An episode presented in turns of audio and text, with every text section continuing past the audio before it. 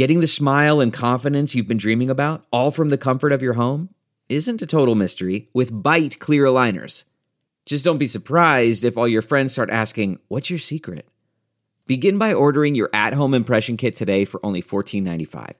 Byte clear aligners are doctor directed and delivered to your door. Treatment costs thousands less than braces, plus, they offer flexible financing, accept eligible insurance, and you can pay with your HSA FSA. Get 80% off your impression kit when you use code WONDERY at Byte.com. That's B-Y-T-E dot com. Start your confidence journey today with Byte. It's episode four of Full Court Press with Fanta and Adams. And this week, with Selection Sunday less than two weeks away, who better to have on than ESPN bracketologist Joe Lunardi? Duke has had two recent bad losses. Why do the metrics like them? All due respect, you know, to Coach K, a Hall of Famer, but he's one of the big time run it up coaches. Uh, and, and there's a mountain of data to prove that. And with so much parity going on in men's college basketball this season, John and I take a look at which conference tournaments we are most looking forward to in the coming weeks. We're in for potentially a first Big East quarterfinal of the day at high noon at the Garden between Seton Hall and St. John's. Now that that gives me chills. Oh God the the roof might blow off. There's there's going to be nobody working in the tri-state area. And finally, John Fanta brings you his buzzer beater from Omaha, Nebraska, where he had quite an experience with a legend at an Omaha steakhouse. Not only did he finish off the 24 ouncer, he picked it up with his bare hands and ate the remaining steak off the bones of that piece of porterhouse. Full Court Press with Fanta and Adams is a presentation of Pure Hoops Media. Full Court Press has the latest news and opinions from men's and women's college basketball. Our hosts are John Fanta, who calls games all around the country for Fox Sports and others, and Kim Adams, an analyst for Fox and ESPN, and a former D1 baller who never saw a three point opportunity she didn't like. If you don't believe me, check her Twitter page. Take it away, guys. There are a ton of bracketologists in the industry. There is one legend, and his name is Joe Lunardi, who joins the Full Court Press Pod this week with Adams and Fanta. And Joe, it's a pleasure to have you. You've been doing this for about 25 years. And to just look at how this has evolved, Bracket Matrix, the site, tracks nearly 200 would be bracketologists uh, as of last year, and perhaps even more now this season. So, safe to say, it keeps evolving. Uh, do you look at what the competition is doing at all to see if you're seeding a team too high or too low? I would be lying if I said I didn't know it's out there, uh, both competition and scorekeeping, if you will. Uh, I do my absolute best during the season not to look at it, uh, not because the the other people doing it aren't worthy. In fact, many of them I think are superior in terms of the analytics. I'm not really a numbers guy. Uh, that surprises a lot of people, I suppose. Uh, but but you know, I got through algebra two and pretty much stopped. and I, uh, and and and and you can go back and look that up. But uh, I have found the hard way that that when when I'm paying attention to the noise outside of my little bubble, and maybe that's the wrong choice of words, but outside of my world, that's when I tend to to, to make errors. Uh, simply because it, it's very easy to pay attention to the loudest voice on TV or the most powerful argument in an article or some data point that someone puts on a website be, because generally you're looking at that in isolation and not looking at it across the whole field or in particular the whole season. And you know i have a process. It's been reasonably successful for a pretty long time. And when i stay true to that process which is based fundamentally on me doing what I think the committee will do not me doing what Joe Lunardi would do as a as a basketball fan, then I'm okay and all is right in the world of bracketology. Joe Lunardi, our guest, ESPN bracketologist. And Joe, I don't always like to ask a, a two parter, but I feel like at this juncture, this one fits. How much, in your mind, with just a week away from most conference tournaments, some start this week, but how much of the field is locked in in terms of those those at large teams? And how do you avoid making a drastic change in the next 2 weeks thinking about the entire body of work of a team? Great question. Uh, and and I probably will make a drastic change or two or three uh, based on the conference tournaments. Uh, even though all my anecdotal observation as well as conversations with you know past and present committee members would suggest that you know it's just one slice of their pie right? Teams are playing 30 plus games close to 35 when we get into the ones that advance deep in their conference tournaments. And uh you know that's kind of the noise that I'm talking about uh and, and I'm especially vulnerable to it uh, you, you know, because I'm sitting there like all of us watching all these games and all these tournaments, and I literally have an earpiece generally for whatever game is on our air that I might be cutting into, and I'm hearing all the on-site reporters and analysts saying this, that, and the other thing about Team X, Y, or Z, and generally those comments are based upon what's happening right in front of them understandably, as mine would be if I were in that role. Uh, and it's really hard, you know, not to hit the delete key or the send key in those moments. But I'm human and I will. And, uh, you know, I'll miss my usual team or team and a half uh, in in a couple of weeks and and and kick myself in the in the shin and uh, circle back and try and get them all next year. Thank you, Joe. I, I, can't imagine the pandemonium in your life at this time of year. Uh, you kind of went into it a little bit there and just how you were watching so many games at this time of year, but kind of what else goes on uh, for you during a typical day during this time? Um, how much time are you spending on crunching the numbers? Are coaches calling you left and right to kind of see where they stand? Just what what's a typical day like for you right now? Well, if I told you right now, I'm I'm I'm sitting in a recliner in front of a television that's not on, uh, in the same sweatpants I was wearing when I got up this morning, and Love that. I haven't moved. I haven't moved appreciably uh, that would be pretty simple because Monday is a number crunching day. Uh, you, you you have the full week in the books. Uh, you know, I have my own evaluation. Those dreaded, uh, godforsaken wire service polls and media coaches polls come out on Monday, and and and even though they're not a factor in the process analytically, they are a factor in the process of trying to anticipate what human beings will do.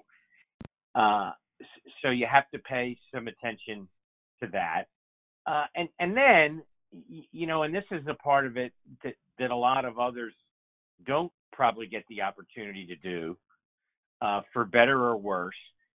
But you know, I feed a lot of information to the network uh, on a daily basis and sometimes even an hourly basis uh, at, at, this time of year. What what does that mean? Well, somebody somewhere as we record this is in a production truck for the Duke North Carolina State game on ESPN tonight, and they're going to run a graphic about North Carolina State as a bubble team. Uh, and they're basing that information on, for better or worse, me and my sweatpants and my recliner.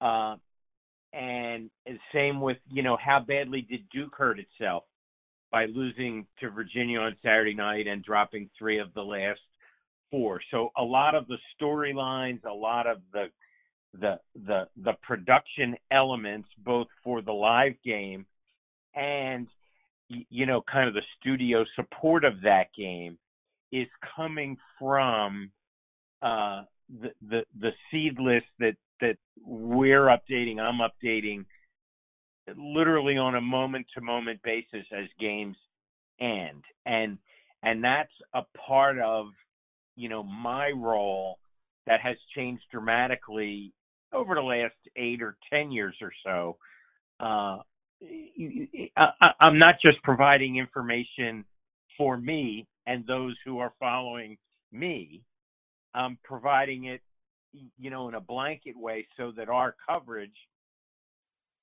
as an ESPN group of networks and and on air folks is is kind of singing from the same hymnal. Uh, maybe the wrong hymnal sometimes, uh, but but generally it's close enough to be credible. And uh, you know, it's not Kim so much as watching games. I'd love to be able to just sit and leisurely say, "Wow, I haven't seen them play that zone before." Uh, but but what I'm really doing is tracking results and tracking what's what could happen in different scenarios as games end. So that when I, I have to always be able to answer the question in real time, where does that team stand? Uh, so my methods may be a little different from some of the other folks in bracketology. And, and again, it, it's not because their methods are wrong my objectives are different. Uh, I, I hope that makes some sense. Joe Lunardi is our guest, ESPN bracketologist. And Joe, thinking about the one line right now, you've got Kansas, Baylor, San Diego State, and Gonzaga. Let's look at the Aztecs and the Zags. Fact or fiction? Those two teams have to win their conference tournaments to stay on the one line. I would say fiction to that, John, mainly because that's only if they're operating in a vacuum. Someone would also have to catch them, uh, particularly uh, in in Gonzaga's case because I think they're a little more secure as a one than San Diego State uh, at this point. Yep. Uh, and and what a lot of people forget is, it, maybe it's the wrong choice of words, but the, the WCC tournament has has kind of been rigged for Gonzaga a bit. Uh, over the years, they the the one and two seeds in that league uh, get a bye all the way to the semifinals. So that means in in in this year's WCC bracket, the Zags, uh, if if the lower seeds hold, will will face the four seed Pacific. Uh, you know, not a lock win, but I mean they're going to win, and they haven't lost a game to a Pacific type team in that tournament for over a decade. So basically, they're in the championship game already against BYU or St. Mary's. So we're essentially saying they have to they have to pass one test to stay where they are. So I definitely fiction in their case. Now San Diego State, which which has been nearly lapped for a one seed in each of the last two weekends. First, actually losing for the first time uh, at home against UNLV, and then nearly losing this past Saturday at Nevada. And in the first case, Maryland was right behind them, and in this case, Dayton was so right behind them that they were in the back seat of the same car uh, before the Aztecs were able to turn that game around and come back and win you know, they have to win three games, and they're potentially playing UNLV again on UNLV's home court. So uh, it, it, it might be fact in San Diego State's case, uh, more than it, it it certainly is fiction in Gonzaga's case. Well, let's go to the opposite end of the spectrum then. Let's go to the bubble watch here. And there's two teams that really pop in. There's several uh, with as we do this recording. NC State playing Duke. Uh, they're in your first four out right now. But two teams that I eye, Joe. Stanford, they're they're in their Oregon swing this week with Oregon State and Oregon, and Rhode Island welcoming in Dayton. And, and for the Rams, Joe, that is such a big opportunity. I understand that the Atlantic 10 does have others to a degree, but that is the opportunity in the A10. How much do you feel like the Rams have to win that game against Dayton this week to have a case? They pretty much have to win it now, given the way they stumbled last week. Uh, you know, they lost at home on Sunday to St. Louis, and for the most part, they weren't in the game. Now, St. Louis is pretty good and they were probably the team in the league that gave Dayton the toughest time in the regular season, um, losing twice, but once was in overtime. Uh, but, but but you know if if you're just in the field, which Rhode Island had been, you can't lose home games to teams below you in your league. I mean, you can get away with that in the Big Ten. This year, you can't get away with that in the Atlantic Ten pretty much ever. Uh, I'm not saying that's fair. I'm just saying that's the way it is. Uh, so they did lose, and their win last week was as good as a loss. They won by a point at Fordham.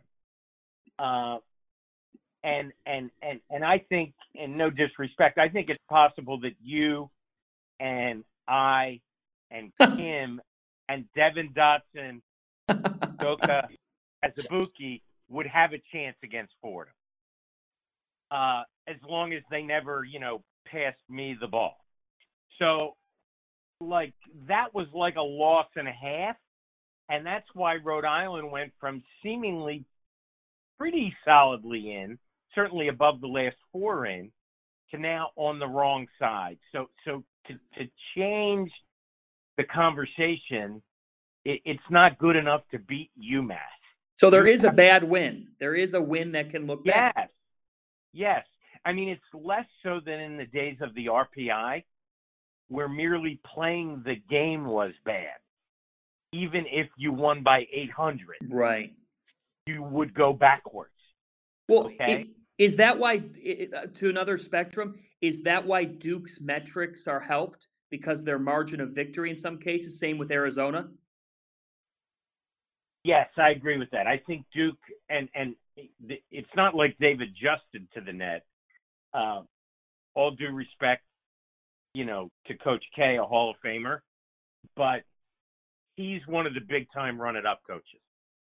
Uh, and and there's a mountain of data to prove that. Uh, I'm not saying he's doing it to run it up in an embarrassing way. I'm just saying his teams play to the end, and a lot of times, you know, they win by 40 when they could win by 20.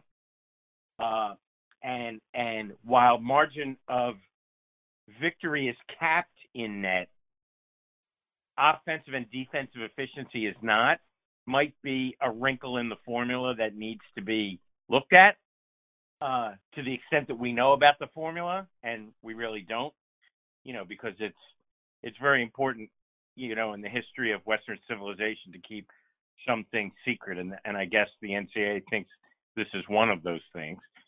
Uh, but but I get it. They they they don't want people like me re-engineering it and then manipulating it, as as was the case in the later years of the RPI. I totally get it. Uh, but to your point, John, yes, that is why some teams' metrics, or at least a reason why some teams' metrics don't quite match what common sense would would seem to be telling you. And in fairness, that's the case with every metric out there. Like if I have a secret, and it's not a secret because I've said it whenever asked, I've been aggregating multiple metrics for 20 years. For the simple reason that it helps identify outliers and then helps me adjust up or down to what a single column of numbers might be telling you about that outlier. Like, you know, Stanford's got a net in the in the high 20s right now, and yet, according to most of us, they're a bubble team, which is not what a number like that would seem to indicate. So, so you have to try and make some adjustments. I mean, Purdue's been in the top 20 in all the key metrics forever. And I think they're a game or two above 500. So, you know, again, there's going to be an outlier in any system. And, you know, my job and a lot of people's job is, is to try and account for that and adjust accordingly. Joe, at this moment, you have UCLA in the field by virtue of their lead in the Pac 12. How deep do you think they've got to advance in the Pac 12 tournament to guarantee an at large? I think if they beat USC in the last regular season game and clinch what I think would be no worse than a share of the regular season Pac 12 title, I think they're going to get in. I, I don't see how you don't put them in at that point with the wins that they have. Now, I know that regular season titles don't carry the weight that they once did in in this whole process but like at some point winning has to matter and winning something has to matter uh, that's why i've always been hugely in favor of some kind of minimum tournament eligibility, whether it be a 500 record in your league or a 500 record in your league games if you count conference tournament games or, or something that says these games matter. And if they play, you know, an 18 game Pac 12 schedule and win more games than anybody else in their league, and five or six other teams from that league are going to the tournament, like we've kind of jump the shark if UCLA's not in. Fascinating storyline in bracketology. Another being Providence, Joe. They're up to the nine line. Even a month ago, we could have never thought that, but they put together six quadrant one wins in February. Nobody else in college basketball had more than four. Uh, just how tectonic would you describe this movement of the Friars? It's been phenomenal. I- am not sure they would have been a nine seed in the NIT. and I'm pretty sure the NIT stops at eight. So, you know, it, like we said earlier, it's a 30 plus game season, uh, which does give you a fair amount of time to recover. One of the reasons we almost never see something like this, at least from one of the major conferences is to do this in the back end of the season means you're also winning a lot of road games, which in the big conferences is especially hard to do. Right? Like like I'm pretty sure that they haven't played the entire month of February at home. Uh, so you know they're winning at Villanova. Uh, they're winning at Seton Hall. They're they're winning everywhere, uh, which I think kind of fundamentally answers the question of whether or not they're good enough. You can follow him at ESPN Lunardi. Joe, you're you're getting normal rest right now. You're eating. You're you've got water. I, I was good last night. Saturday night, not so much. uh, so you know, but it's the last two weeks. You you can you you can do anything for a short period of time. Joe, enjoy the dance and what leads up to it. We appreciate you coming on. You bet. Thanks you both. Thanks again to Joe Lunardi for coming on Full Court Press. So let's jump right in, Miss Adams. There were plenty of developments this past weekend in college basketball. Some teams that I think showed us what they were made of in November and December. They fell off for a little bit. They weren't leading headlines. And now they've come back to showing us that maybe they could be in for a deep run in March. And if there's a year for that to happen, with the amount of parity we've seen in this sport, I think this is a year we could see a five, six, or seven seed in the tournament end up making it to the Final Four and having a legitimate case for a national championship. And one of those teams that showed us something in the past week is Ohio State. This is a team that at one point had lost six to seven. They were all out of sorts. But I'll tell you what, Chris Holtmann can coach. He's got this team on track and they've won over Maryland and Michigan in the last week alone. What do you see out of the Buckeyes? Well, John, this is a team that started off two and six in the Big Ten, and a lot of people had written them off. And something I read that I really liked a lot is Chris Holtmann was coming for the haters. He said, I saw all of the tweets when we were two and six. I have them saved. So Chris Holtmann, he wants all the smoke right now. But this is a team that that since has won eight of their last 10 games. You mentioned the wins over ranked opponents, over Maryland, over Michigan in two of their last three games. And when you look back at those eight wins over their last 10, John, they are really defending at a high level. In those eight wins, they allowed just 60 points per game. And this is a team that, you know, we talk we talk rotations sometimes. Sometimes teams have the depth at this time of year. They're going 9 or 10 deep. Well, for Ohio State in that win over Michigan, they only had eight scholarship players dressed and ready to go. Kyle Young has an ankle injury. They're hoping they'll get him back soon. But they they got that win with only seven active players who saw the court. And this is a team who's who's impressive in a couple of different facets for me. This is a team who can really shoot the three well. Second in the Big 10 with just about nine made threes per game.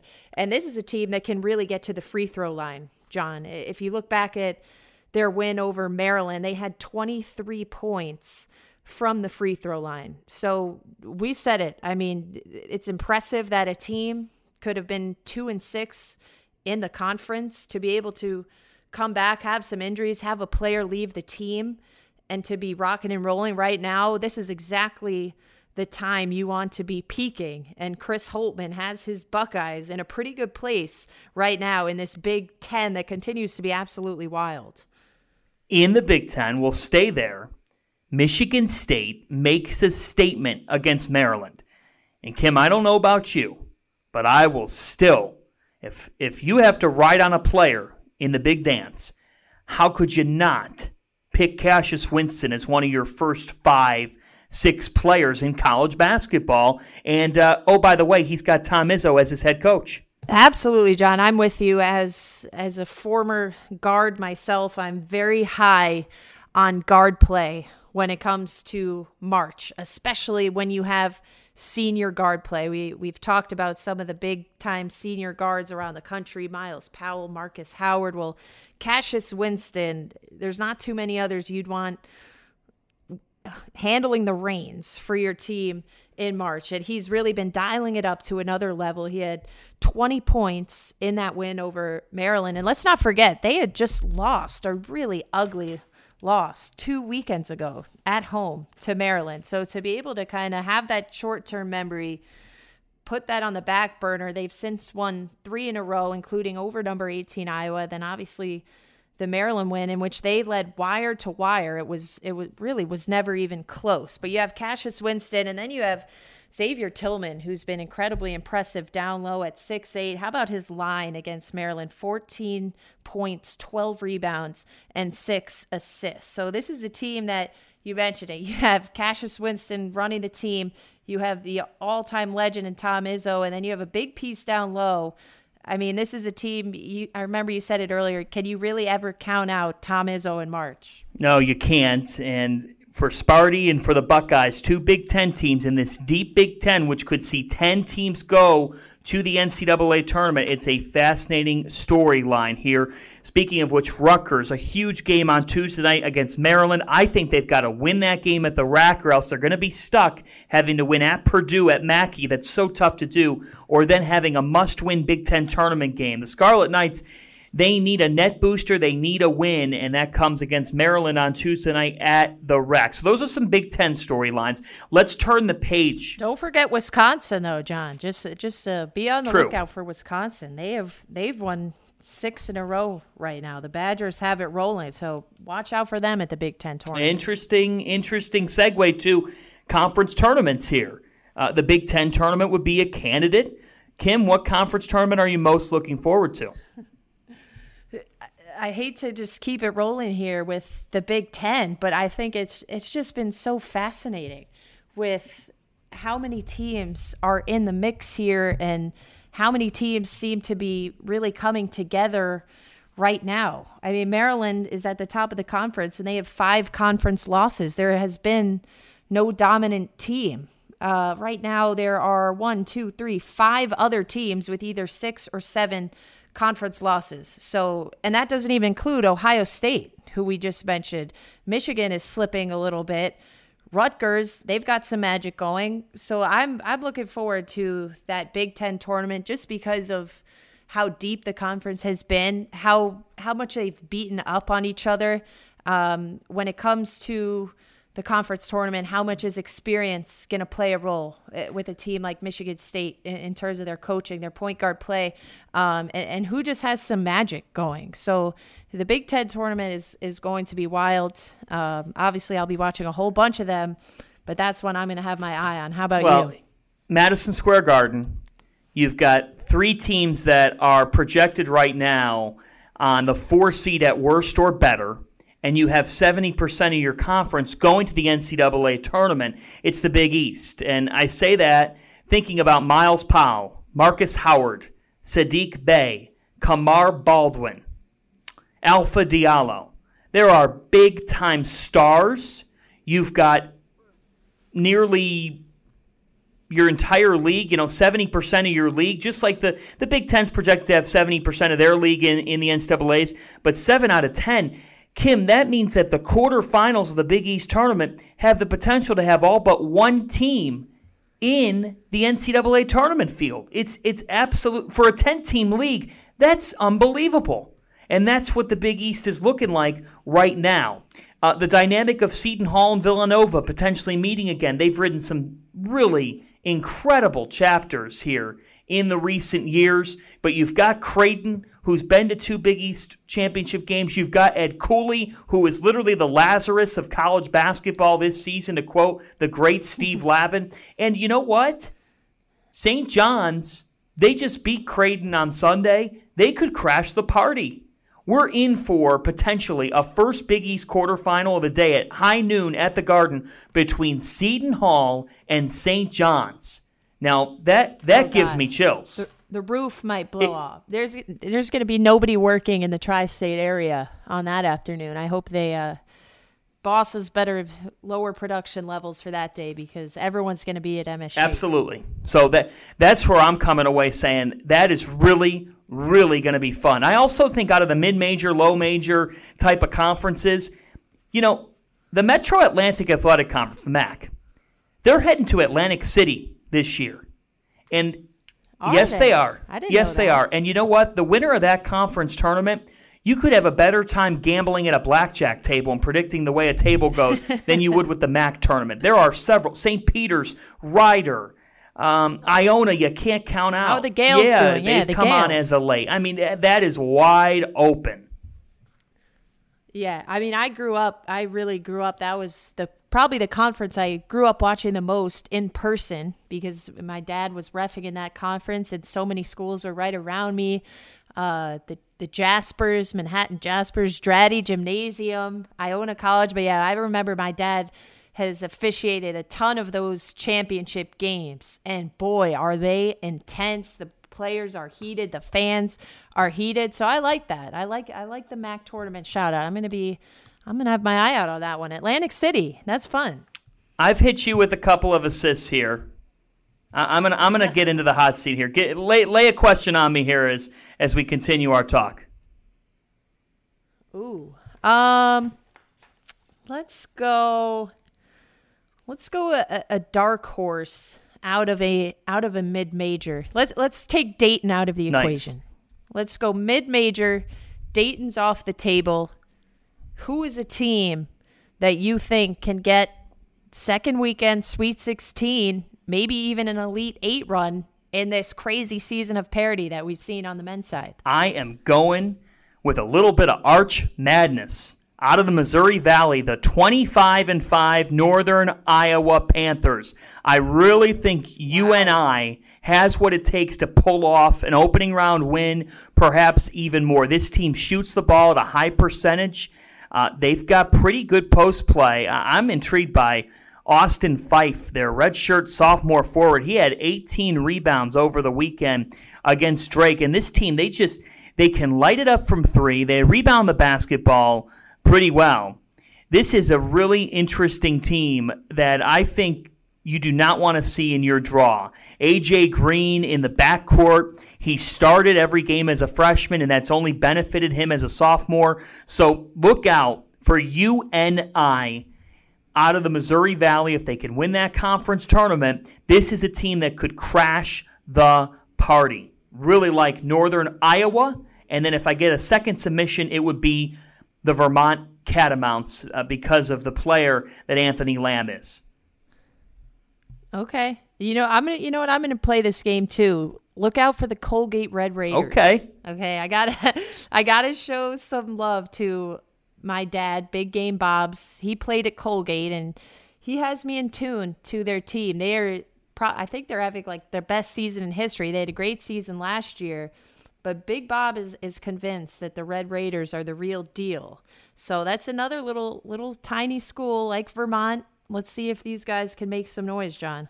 That will be interesting. We are inching closer and closer, less than two weeks out from the big night.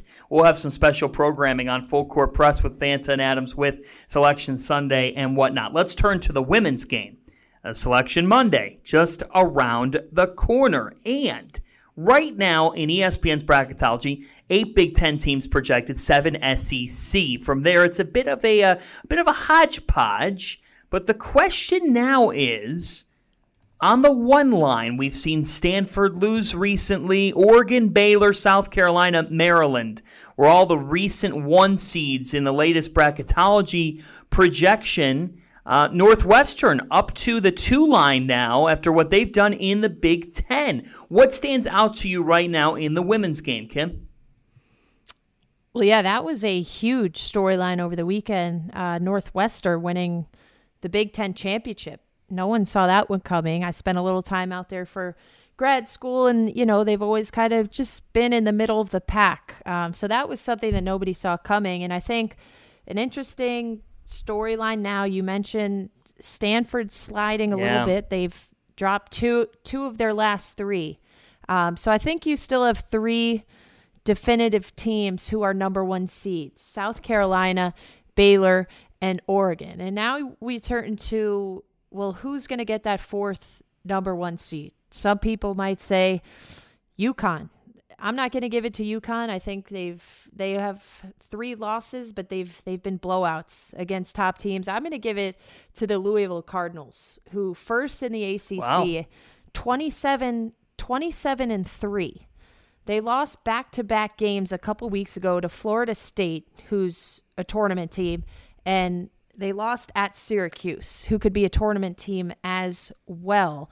Since then, they've they've rolled. They had a win over NC State, who was ranked fourth at the time, and then they've just absolutely dominated to close out the season. So Louisville Cardinals, I think they are they are more than worthy of that fourth number one seed at 27 and three, two losses in conference, one to a top 25 team, and and the ACC has been has been strong with NC State. Uh, some upsets closer towards the end of the year. So I think Louisville is more than deserving of that fourth number one, and their their season is over. So their record will stay with that, with the ACC tournament beginning in Greensboro later this weekend. So I don't know if you have any other thoughts. Well, if you think anyone else is worthy. Here's my thought: the Pac-12 is best positioned to have multiple teams in the Elite Eight, and potentially mm-hmm. could have two teams in the Final Four. I say that because think about the top 16 teams right now in bracketologies. You've got Oregon on the one line, you have Stanford on the two line. UCLA is on the three line, and then you go to the four, and you've got Arizona and Oregon State.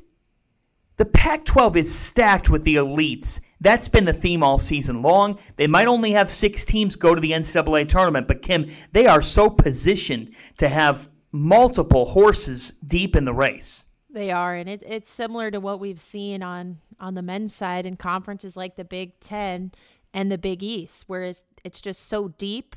Even though teams have losses, is that better positioning them for success in Yeah. March when you've been through the gauntlet?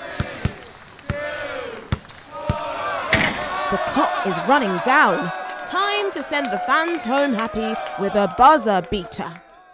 Well, we are we are close to finding that out, John, but you and I spent some time together. Sometimes I we travel so much I honestly forget where we came from, but it just occurred to me that we were in Milwaukee together yesterday. We had a great game out at Marquette.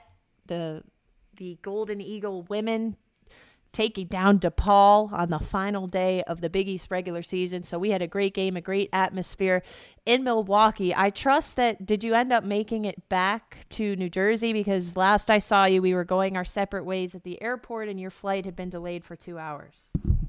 I eventually made it back. Sat in the Chili's, had a little chips and queso, had a quesadilla. oh, and Milwaukee has chips and queso. Yeah, but but uh, Not Atlanta. Atlanta Mexican doesn't. You you know what this week's buzzer beater is, Kim?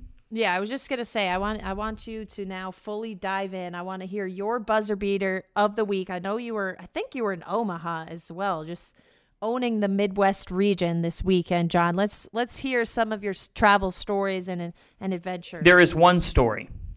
Went to dinner on Thursday night with the legend, the 42 year Villanova head coach Harry Perretta, and the Creighton 18th year head coach Jim Flanery, uh, as well as Jim's wonderful SID Glenn Sisk. We went to Spencer's in Omaha. I highly recommend. Harry Perretta sat down. Now, you know, he's out at Creighton, which didn't join the Big East until 2013. When is Harry going to be back in Omaha? This is his final year as the head coach of Villanova. He said maybe he'll go to a College World Series in retirement. He, he's retiring at the end of this year. But Harry, he sat down the steakhouse and he says to us, he goes, Man, I'm in the mood for a porterhouse, but I don't know if I can eat that much. And I said to him, I go, Harry, when are you going to be back in Omaha? You've got to get a porterhouse. The porterhouse showed up. And you know what? When you've been coaching 42 years, you've gone to a Final Four uh, back before the NCAA, the AIAW, but you've gone to NCAA tournaments over 20, 20 win seasons. Harry Perretta ate the steak in Omaha, which you, I would suggest you do once once in your lifetime. Not only did he finish off the 24 ouncer, he picked it up with his bare hands and ate the remaining steak off the bones of that piece of porterhouse. I was so proud of him. no way. He ate a steak with his bare hands, which when you're Harry Perretta, Kim, you can eat a steak with your bare hands. That is good. I have actually, as many times as I've been to Omaha in the last few years, I've actually never had a steak there. I That's did a have crime. a steak. I know. I did have a steak in Milwaukee this weekend. I had a little little petite filet, a little treat yourself moment, uh, which was very good. I, I think you've you've ingrained in me that I should treat myself to nice steaks on the road. I don't know if this is a good habit or not. I think it's a great habit. And you know what? I've developed a new habit because of Harry Perretta. The next steak I eat with you, I might have to, uh, because it's March and this time of year, I, I might have to take after Coach Perretta. Bare hands, porterhouse, that's March Madness to me. Well, we'll have another opportunity this weekend, John. We will be in Chicago, and last time we were there, we went to Fogo de Chao Unlimited. so I'm hoping we make a return and we'll have plenty to talk about next week. All right, KA, another edition of the Full Court Press with Fanta and Adams in the books. Folks, less than two weeks away from Selection Sunday. Next week, we will open up the mailbag again. Get your questions with Championship Week here next week. It's going to be a lot of fun. Thanks to Joe Lunardi, uh, the ESPN bracketologist, for spending some time with us. Thanks also to our producer, Mike Lieber, as well as Bruce Bernstein for everything they do. Ben Wolfen edits the show, and we always appreciate his contributions. And you can check out our other Pure Hoops media shows. Well, we have Catch and Shoot 2.0 with Aaron Berlin and Otto Strong. That one drops Wednesdays On Thursdays, Monica McNutt comes by. She's got buckets, boards, and blocks. On Fridays, it's the Pure Hoops podcast with BJ Armstrong and Eric Newman. Then we got the Mike Wise show every Monday. And of course, John and I always coming back for you on Tuesdays with Full Court Press with Fanta and Adam. So we've got a full lineup for you guys. Make sure you're checking them out, downloading them, sharing them, rating them, reviewing them, and most of all, we hope you are enjoying them. So college hoops season in full swing, March Madness heating up. We will see you guys next week with another episode of Full Court Press with Fanta and Adams. Full Court Press with Fanta and Adams is a presentation of Pure Hoops Media.